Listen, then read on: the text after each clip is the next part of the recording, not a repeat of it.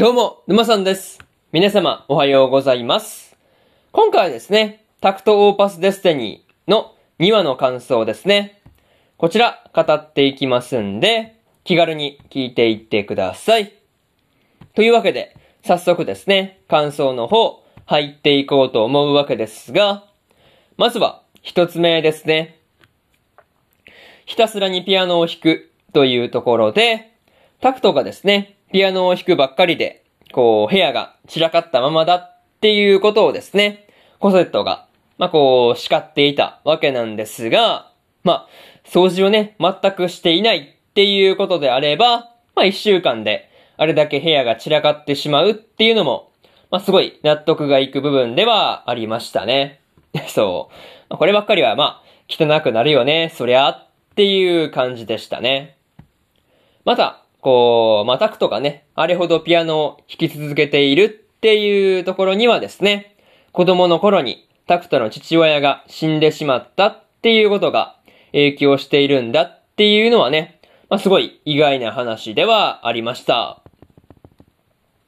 まあ、でもね、なんかそういうことが分かってくるとね、すごいこう、ピアノへの執着というか、なんかそういうところで、まあ、すごい納得がいく話ですよね。まあ、それと、こう、タクトとコセットとアンナの3人はですね、何かの出来事があって出会ったのではなくてですね、まあ、昔から、こう、まあ、家族ぐるみで付き合いがあったっていうことが分かってですね、なんかそういうところもすごい、なんかこう、良かったなっていう風に思ったりしました。なんかね、まあなんて言うんだろう、3人がこう、まあ出会うきっかけというかね、なんかそういうところもどうやってね、こう旅をすることになったんだろうっていうのは、まあすごい前回からね、気になってたんで、すごいスッキリした感じですね。まあとはいえ、こう掃除をしに来たコセットとピアノの演奏をするだけのタクトがですね、喧嘩をしているっていうのを見ていると、なんかね、こう、血話喧嘩みたいで、微笑ましい気分になってしまうところではありました。まあ、そういうところで、まず一つ目の感想である、ひたすらにピアノを弾くというところ終わっておきます。でですね、次、二つ目の感想に入っていくんですが、コゼットからの提案というところで、コゼットからですね、まあ、こう、部屋の外に出て、まあ、シンフォニカパーティーでピアノを演奏してみないかっていう風なことを提案されていたわけなんですが、まあ、タクトがね、かたくなに外で演奏しないっていうところはね、まあ、すごいじれったいところではありました。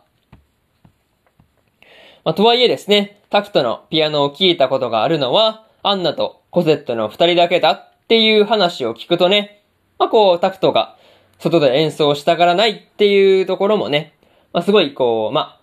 本当にね、人の心に届くのかっていうところがわからないっていう風にね、言われてしまうと、ま、さすがになるほどなっていう感じではありました。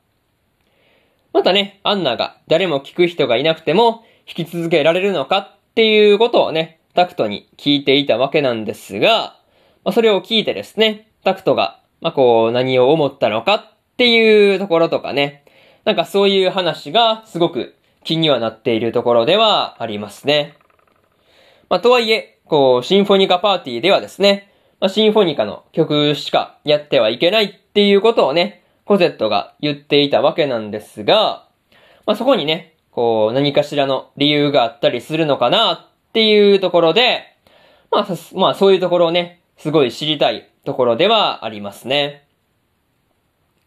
まあなんかね、そういうところで、なんかね、こう、シンフォニカのところにね、すごいちょっと怪しさというか、なんかそういうところをね、まあついつい感じてしまうところではありました。まあそういうところで、二つ目の感想である、コゼットからの提案というところ終わっておきます。でですね、次、三つ目の感想に入っていくんですが、外で演奏したらというところで、シンフォニカパーティーでですね、まあこう、タクトとコセットがですね、二人でピアノを演奏していたわけなんですが、まあそこにね、急にこう D2 が出現するっていうことにね、なってました。まあね、タクトは右腕を怪我するっていう程度で、まあ済んでいたわけなんですが、まあさすがにコゼットはね、重症っぽい感じではありました。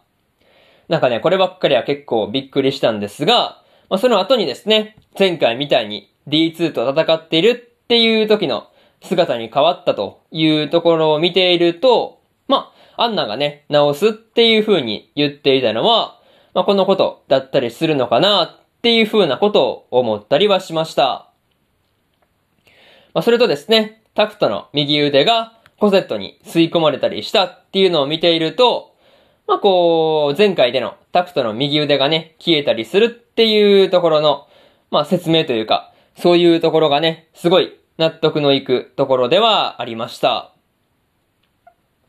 まあとはいえですね、コセットが首から下げていたお守りっぽいやつね。まあそうい、まあお守りみたいなものがですね、まあこう、なんか光る人物が出てきていたわけなんですが、なんかね、そういうところが個人的には、こう、コゼットが下げていたやつが何なんだろうっていうところがね、気にはなっているところではありますね。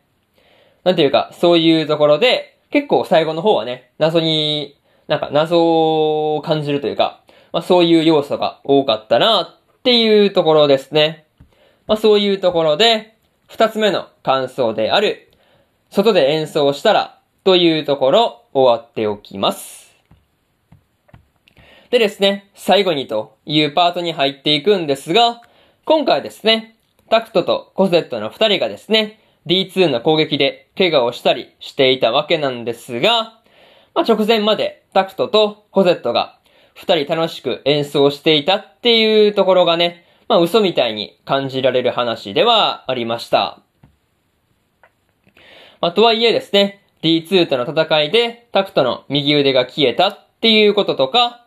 まあ、こう、コゼットが戦いの時だけね、衣装や髪の色が変わったりするっていうこともね、まあ、ちょっとだけ、こう、理解することができたかなっていうような気がしてますね。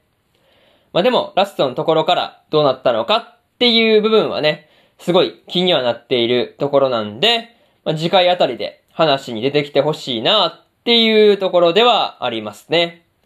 まあ、とりあえず次回の話がどうなるのかですね。今から楽しみなところですという感じで、今回のタクトオーパスデステニーの2話の感想をですね、こちら終わっておきます。でですね、ちょうど先週にですね、まあ、こう1話の感想の方も喋っていたりするんで、よかったら1話の感想もですね、合わせて聞いてみてくださいという話と、今日は他にも2本更新しておりまして、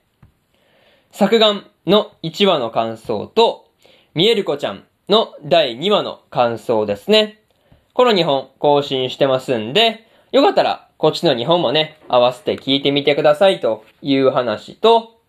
明日はですね、世界最高の暗殺者、異世界貴族に転生するの1話の感想と、プラオレの2話の感想、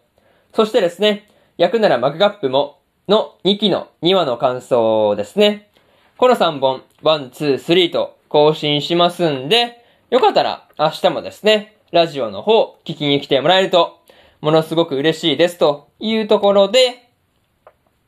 本日3本目のラジオの方終わっておきます。以上、沼さんでした。それでは次回の放送でお会いしましょう。それじゃあまたね。バイバイ。